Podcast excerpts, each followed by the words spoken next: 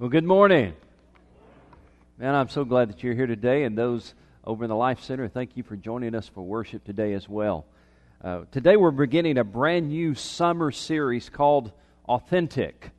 And the subtitle for that series is this How to Know That Your Faith is Real. How to know your faith is real. Have you ever doubted your salvation? I have. Have you ever wondered if Jesus is real?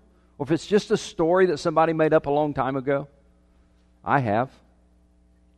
Have you ever longed for a relationship with God that is authentic? I have. There's a book in the Bible that deals with all of that and more, and it is the book of First John. If you want to take your Bibles, go towards the end of the New Testament, and you'll find the book of First John. First John deals with all of those issues that we probably all have wrestled with at some time or another. And those issues and so many more we're going to be looking at over the next several weeks through the summer as we work our way through this very important book. So today, beginning through uh, the end of August, we're going to kind of dig our way through this book, verse by verse, chapter by chapter. But before we dig into the book, I want to take some time and introduce the book to you. You see, the more you know about something, the more meaningful it will become. You've probably found that to be true, haven't you? The more, the more you know about something, just the more meaningful it is to you. Uh, for example, this week I placed a bouquet of artificial yellow roses on my mom and dad's grave. And anybody who passed that after that day probably would look at them and then think, well, those look nice, and not really think that much about them. What they really would not know or would not realize is that yellow roses were my mom's favorite flower. And these particular yellow roses were used in my daughter's wedding a few months ago. And so when I placed those yellow roses on their grave, it really meant something. See, the more you know about something, the more meaningful it becomes, and that's true for the Bible as well. The more you know about this book, the more meaningful it will become. The more you dig into this book, the more alive the story becomes. The more you know about the book of First John, the more you'll understand what's in the book of First John. So let me spend a few minutes just to introduce the book to you before we read our text today and introduce the book to you for the entire series. First of all, I encourage you to take some notes on this because we're going to work our way through the book of First John. And if you're here every Sunday through the summer, then you're going to have a good commentary on the book of First John. So if you didn't bring a notebook, maybe bring one next week. But if you, even if you don't have a notebook, maybe you've got something you can jot some notes down on. And I want to introduce, first of all, the book to you, and then we'll dig into the book and the first four verses of chapter 1. So let me just tell you three things about the book that are, that are important for you to know and understand as we kind of launch our way into this, into this book. First of, all, first of all, let's talk about the author. The author is John, the son of Zebedee. Now, the reason that is important is because uh, John had a brother. His name was James. They were followers of Jesus Christ. If you want to put down a reference, Mark 1, 19 through 20. Mark 1, 19 through 20. John and his brother James were one of the earliest followers of Jesus Christ. They also had a nickname. Does anybody know what the nickname their nickname was? Sons of Thunder. Uh, John and James were probably somebody kind of hot tempered would, would kind of just say what they thought. And when we start going through the book of First John and a little bit later in, in other chapters, you're going to see some of that come out.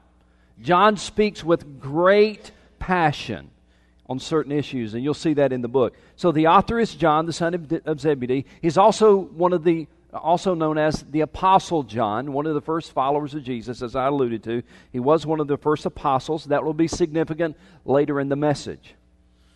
He is also the author of five books total in the New Testament. There's 27 books in the New Testament. John wrote five of those books. Now let's, let's let me tell you what they what they are. The Gospel of John, 1 John, 2 John, 3 John, and the book of Revelation. John the apostle, John the son of Zebedee wrote all of those books. In fact, John wrote more books of the New Testament than any other writer except for one person, and what's his name? Paul. Very good. We got a great class here. I hope over in the Life Center you're answering those questions as well. Now, the unique thing about this book, this letter, is that even though it's named after him, First John, first letter John wrote, even though it's named after him, John's name never appears anywhere in the letter. Unlike most New Testament letters, John doesn't tell us who the author is. Most of the New Testament letters do let us know who the author is. But the book of Hebrews is one of those letters that do not tell us the author. And then the other four books that do not tell us the author are books that John wrote.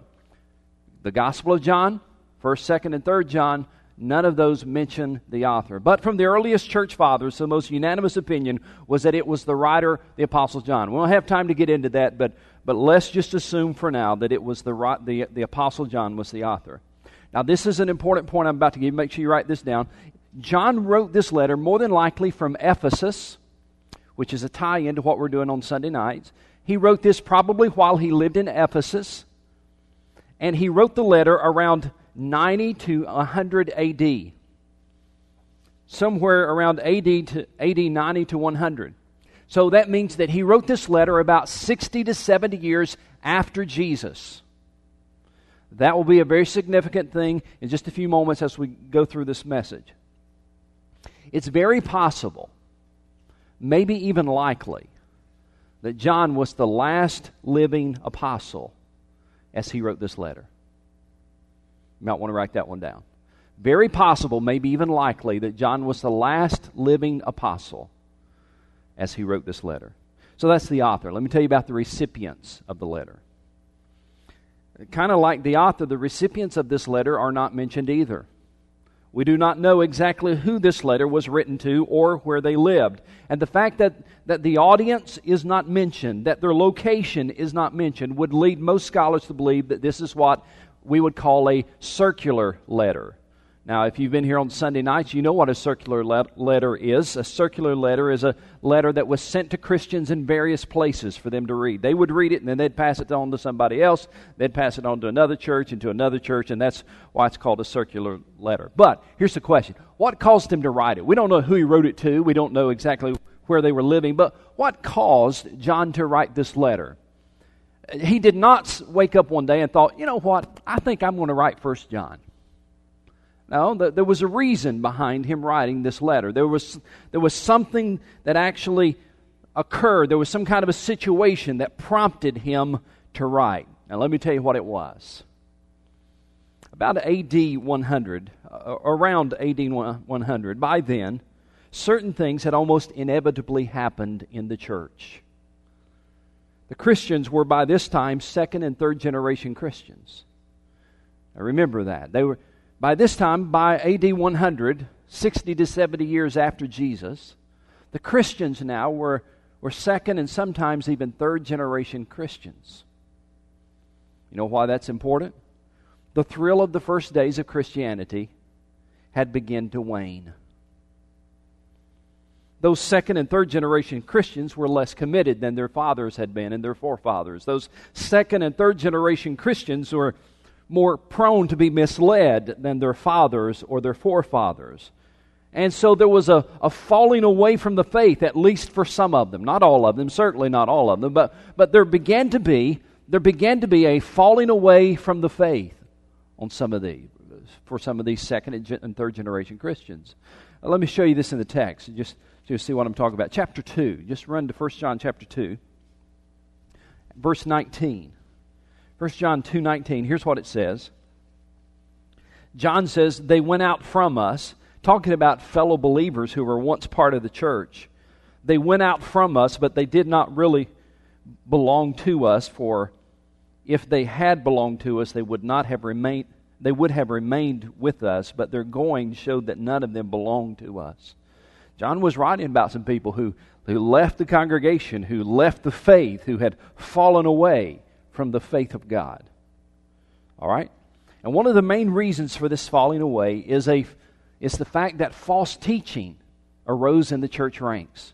Again, let me ask you a question, and you can answer it out loud in, over in the Life Center. This, this letter was written about how many years after Jesus?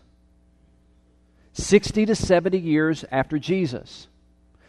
And so, as the thrill of following Jesus began to wane, here's something else began to occur. As, as that began to fall off, then, then also there began to arise false teachers in the church. And, and the false teachers be- began to introduce false doctrine into the church. And, and, their goal was not so much, listen to this, their goal was not so much to destroy the Christian faith as it was to improve the Christian faith, at least in their mind.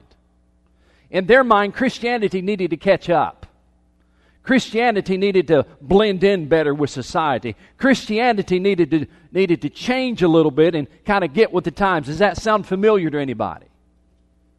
And so, in that day, the pressure began to be for the church to change its doctrine, for the church to, to kind of blend in, for the church to kind of become more tolerant of other views. And all of a sudden, false teachers began to arise within the church, not trying to destroy the church, but trying to improve it. Again, at least in their mind. One of the most dangerous heresies that the church had to face during this time was a heresy and a false doctrine called Gnosticism. Let me give you the, the spelling on that. G N O S T, write this down G N O S T I C I S M. G N O S T I C I S M. Now, just hang with me. This is some technical stuff, but it's going to make so much more sense to you when we read the first few verses of this text if you'll hang with me through this part the central teaching of this of Gnosticism, the central teaching of this false doctrine was that all matter is evil and only spirit is good. Now, I want you to say that with me. I want to make sure you're with me over the Life Center. I want you to say it out loud. All matter is evil, only spirit is good. Now, some of you said it, but some of you didn't. So let's try it again. Let's say it out loud. All matter is only. That's the basic doctrine of Gnosticism. There, there's a lot of other things we can tell you about Gnosticism, but that's the, the basic foundational doctrine of Gnosticism. All matter is evil, only spirit is good.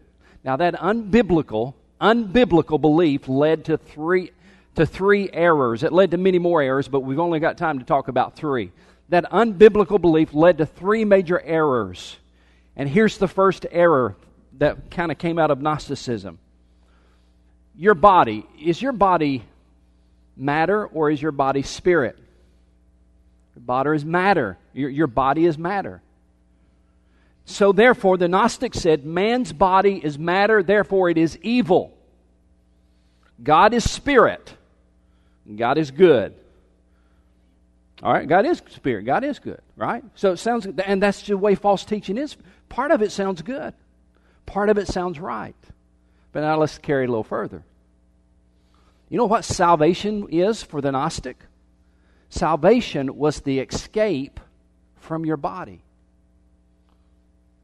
Salvation was not through faith in Jesus Christ. Salvation was the escape from your body because your body is evil.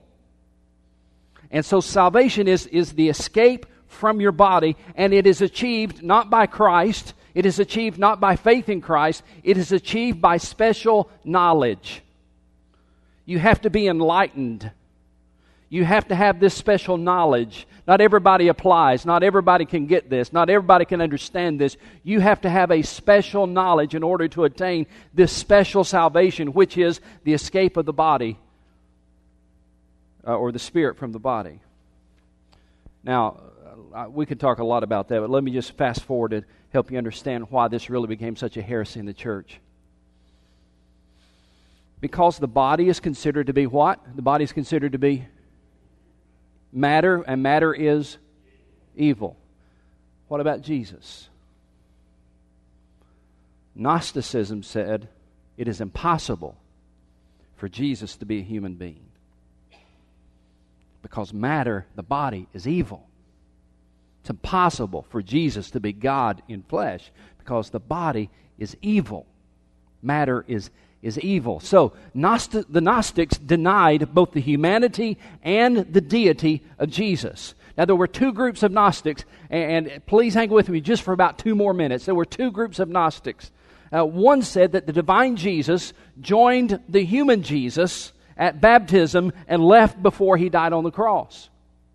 That the way that they explained Jesus was this that there was a man, a human named Jesus, and at his baptism, a dove came down. Remember that? I mean, that's biblical. Remember? The dove came down. They said that's when the divine Jesus came on the human Jesus. And then when Jesus died on the cross, he, he cried out, My God, my God, why have you forsaken me? And so the Gnostics said that's when the divine Jesus left the human Jesus. All right? It's crazy, isn't it? Okay, so that's one of them.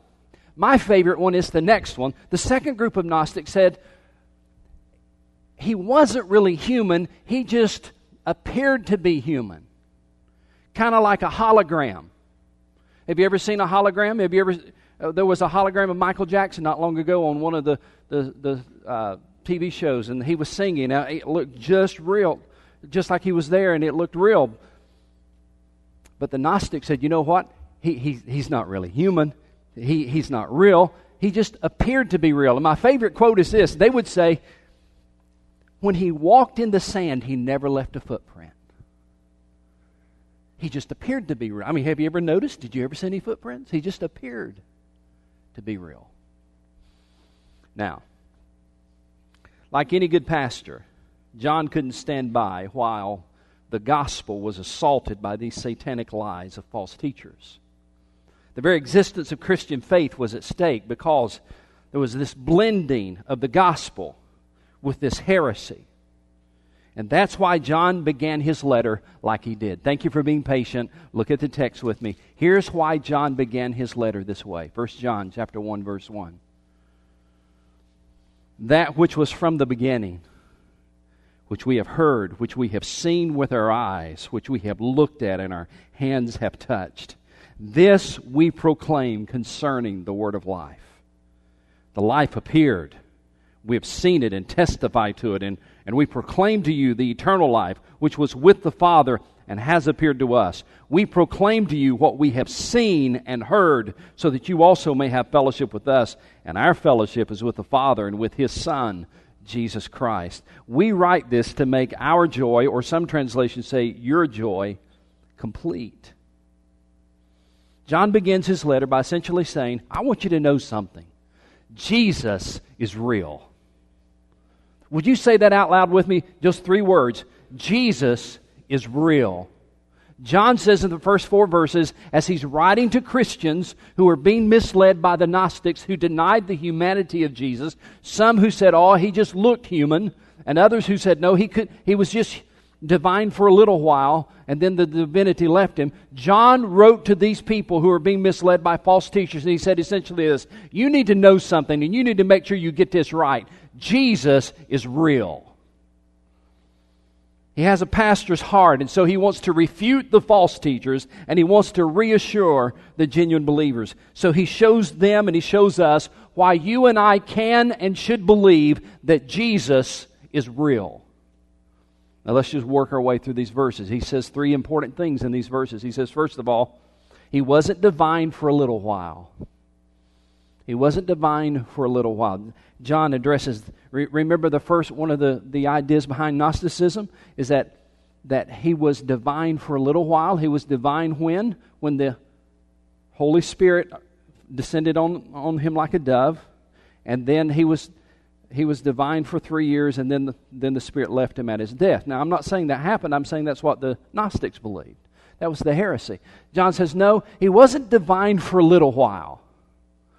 Listen to the first part of verse 1. That which was from the beginning. John is going to talk about Jesus, and he said, I want to tell you something. He wasn't divine for a little while, he was from the beginning. He is eternal.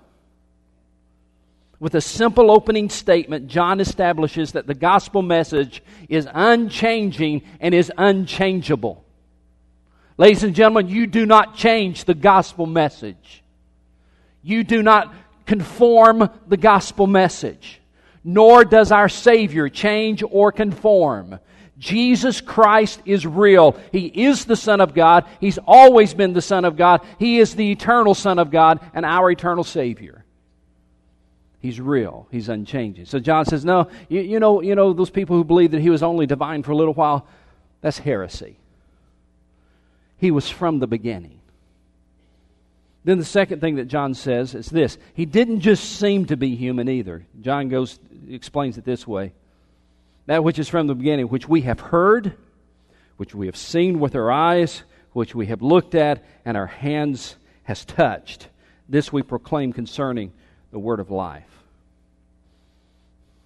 This is an eyewitness count, account about Jesus.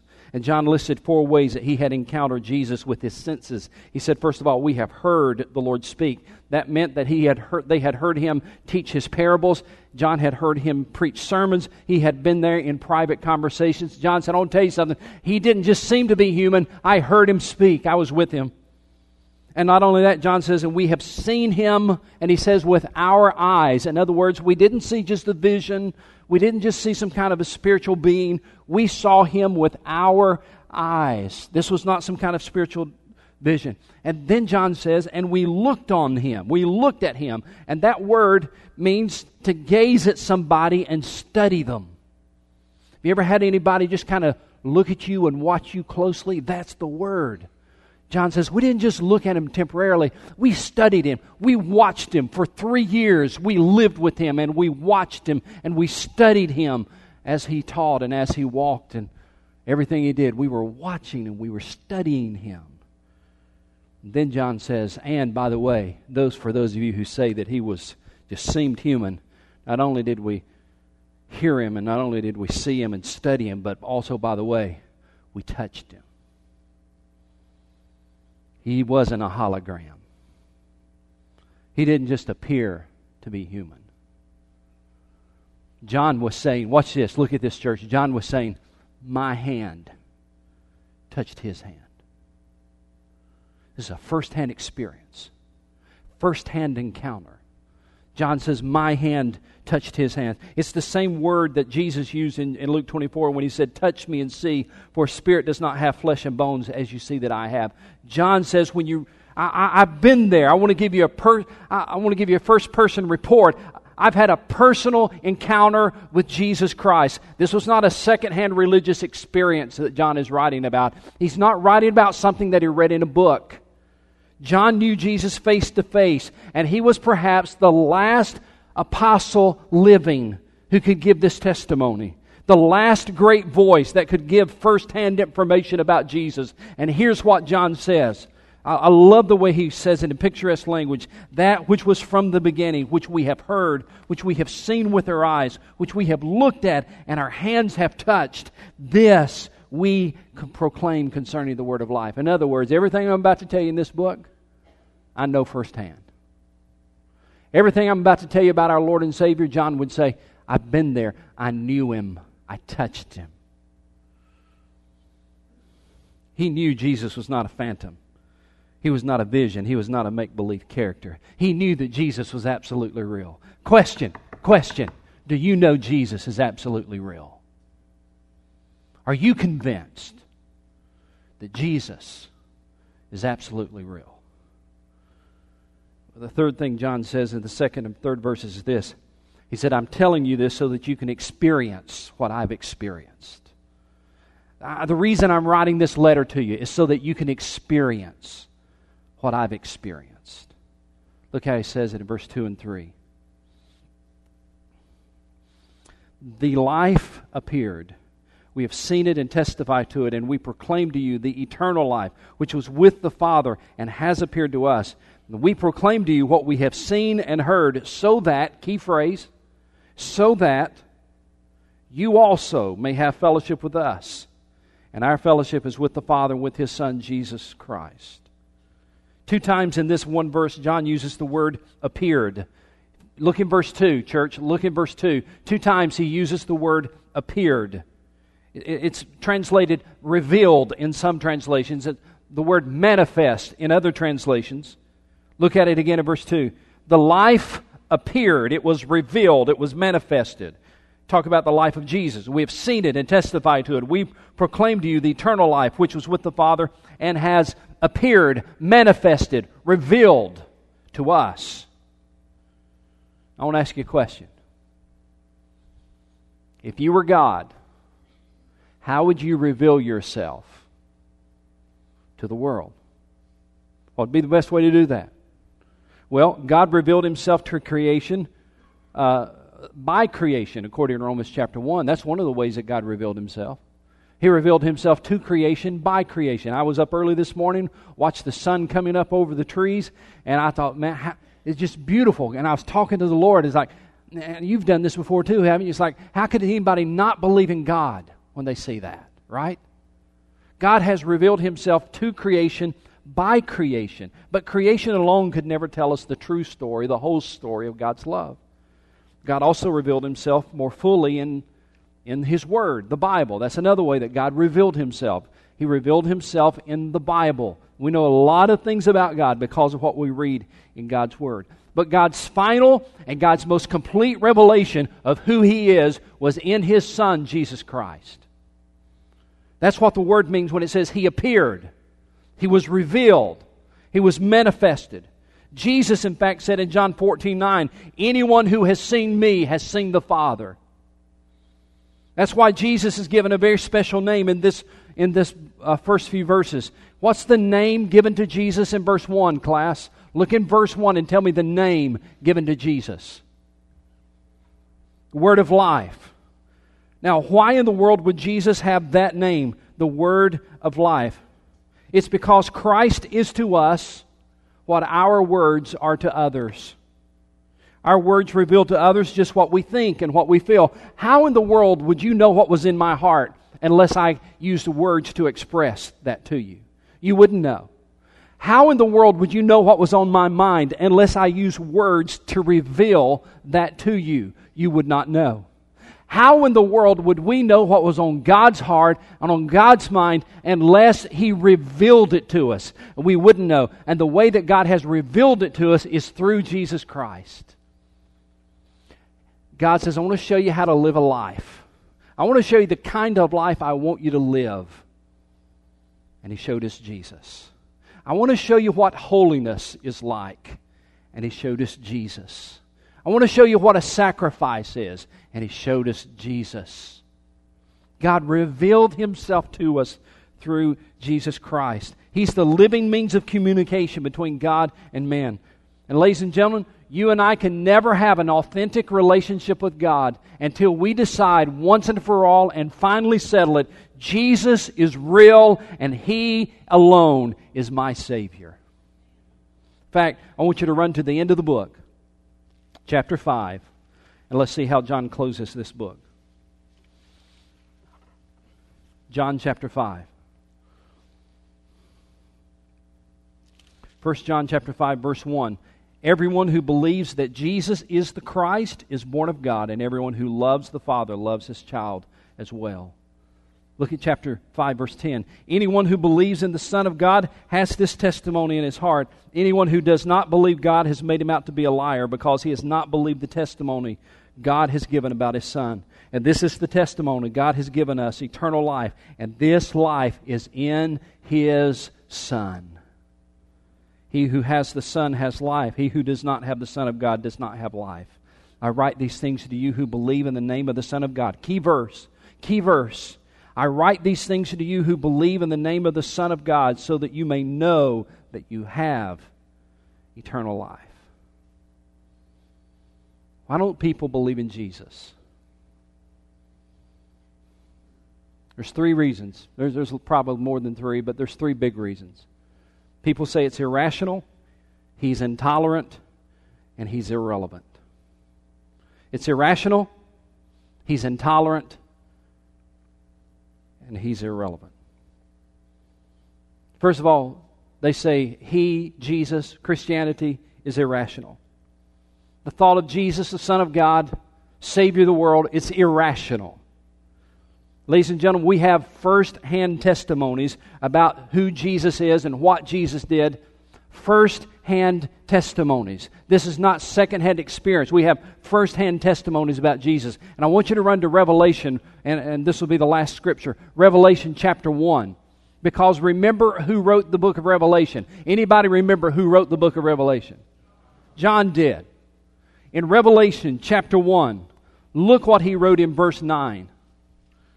I, John, your brother and companion, in the suffering and kingdom and patient endurance that are ours in Jesus was on the island of Patmos because because of the word of God and the testimony of Jesus.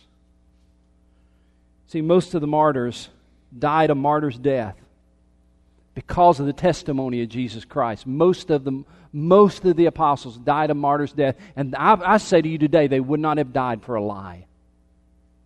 John would not have been put on the Isle of Patmos, exiled to the Isle of Patmos for a lie. It is irrational? No. We have firsthand account of who Jesus is, and men gave their lives to tell that story of that Jesus is real. Some people say well, he's intolerant. Jesus is intolerant. People don't like the fact that Jesus is the only way to God. There are lots of other religions in the world. I want to tell you something. You're right. There are lots of other religions in the world. But there is only one person who claimed to be the Son of God and who died for our sins and then got up out of the grave. And this is just my conviction. If he can predict his death, then get up out of the grave, I'm following him. I'm believing him. I'm going after him. And by the way, it's not intolerant to say that there is a way to God and anyone can have that experience. That's not intolerant. That's good news. Others don't accept Jesus because they say he's irrelevant. You know, things are constantly changing, life is changing. The whole concept of Jesus is just irrelevant in today's secular society. Let me tell you something. Things are changing, but what doesn't change is truth. Jude calls it the faith once delivered to the saints, once for all delivered to the saints. You see, if something was true 10,000 years ago, it'll be true 10,000 years from now. Truth does not change. Listen, let me put it to you this way. I was born in Anderson, South Carolina. That is an undeniable truth. I was born there. That was true 54 years ago. It's true today. It'll be true 200 years from now. It'll be true 2,000 years from now because it is truth. Truth does not change. The world may be changing, but truth does not change. Jesus is not irrelevant. Jesus was the Savior 2,000 years ago, and He is the Savior today. He's the only one who can save you.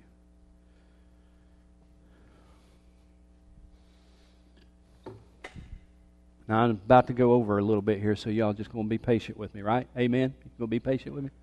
All right, it's just going to be a couple of minutes.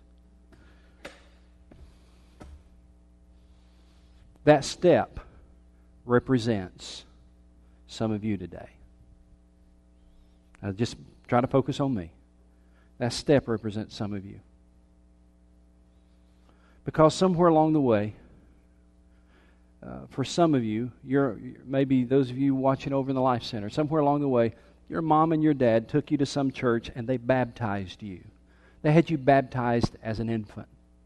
And they were doing the best that they knew how. They were doing the best that they thought they could do. And what they were doing was they were, they were trying as best as they could to, to, take, to get you to God. And so they baptized you as an infant, and that was their, that was their attempt to get you to God. Uh, for some of you, it was, it was not infant baptism. For some of you, you just grew up, maybe you never grew up in a church, but you decided to give church a try, and that, that was your attempt to get to God. You, you decided to give church a try. And that's where some of you are right now. That's the reason you're here. That's the reason you're watching it over in the Life Center. You decided to give church a try. And that's your attempt to get to God. Some of you, it was not that you decided to give church a try, but you know, you were just lonely and you were just aching inside and you, your life was falling apart, your marriage is kind of crumbling and things are not going well at all. And, and one day you one day you picked up a Bible and you decided to start reading it. You did, you're not sure where to read, but you've been trying to read it here lately. And that's your step, trying to get to God. It's a good step, by the way. I'd encourage you to keep reading your Bible. But it's a step, isn't it? Just trying to get to God. Some of you, the reason you came was to Mount Airy because you've tried this church and this denomination and this church and that denomination, and, and, and you, you finally decided, you know what, I'm going to try the Baptist way. See what the Baptists are like. And we're glad that you're here, and we're glad that you've taken that step. And it's your step, it's your attempt to get to God. then a lot of you, a lot of you probably taken this step. You've determined that you're empty inside. You're determined that your heart's just not right. And, and you thought about it one day and you realized, you know, God is good. There's no denying that. God is good. And, so you thought, well, if God's good, then, then I need to be good. And so you decided to try to live a better life. I need to be good. I need to stop doing this and I need to start doing that and I need to be good. And that's your attempt, that's your step to God.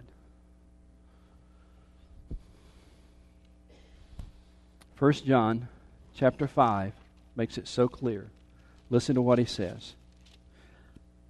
John says, I write these things to you who believe in the name of the Son of God so that you may know that you have eternal life. This is just a step to God. These are steps to God. You're trying to get to God. You will never get there until you determine Jesus Christ is real and I want him to be my real Savior.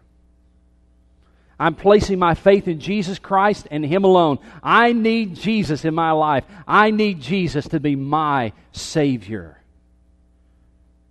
And I claim it today by faith. For by grace are you saved through faith, that not of yourselves. It is a gift of God, not of works, lest any man should boast. The Bible says it's by faith. It's by faith. Would you bow your head with me right now? We're going to sing a hymn of invitation and or song over in the Life Center, and we, we're going to invite you to put your faith in Jesus Christ today. Put your faith in Him and in Him alone. The song is so right. The gospel changes everything. Jesus can change your life and change your heart. I pray you put your faith in Him today. Father, in the name of Jesus, thank you that even though we try to take steps toward you, you took the greatest step when Jesus, the Word, became flesh and dwelt among us. Took the greatest step when Jesus stepped into our world so that we could, by faith, experience you. And I pray, Lord God, that today somebody would take that step of faith, that step that they've not yet taken They've taken the steps of church membership or baptism or trying the Baptist way or trying to live a good life. May they take the step of faith today, accepting and claiming Jesus and Him alone as Savior. It's in His name I pray. Amen.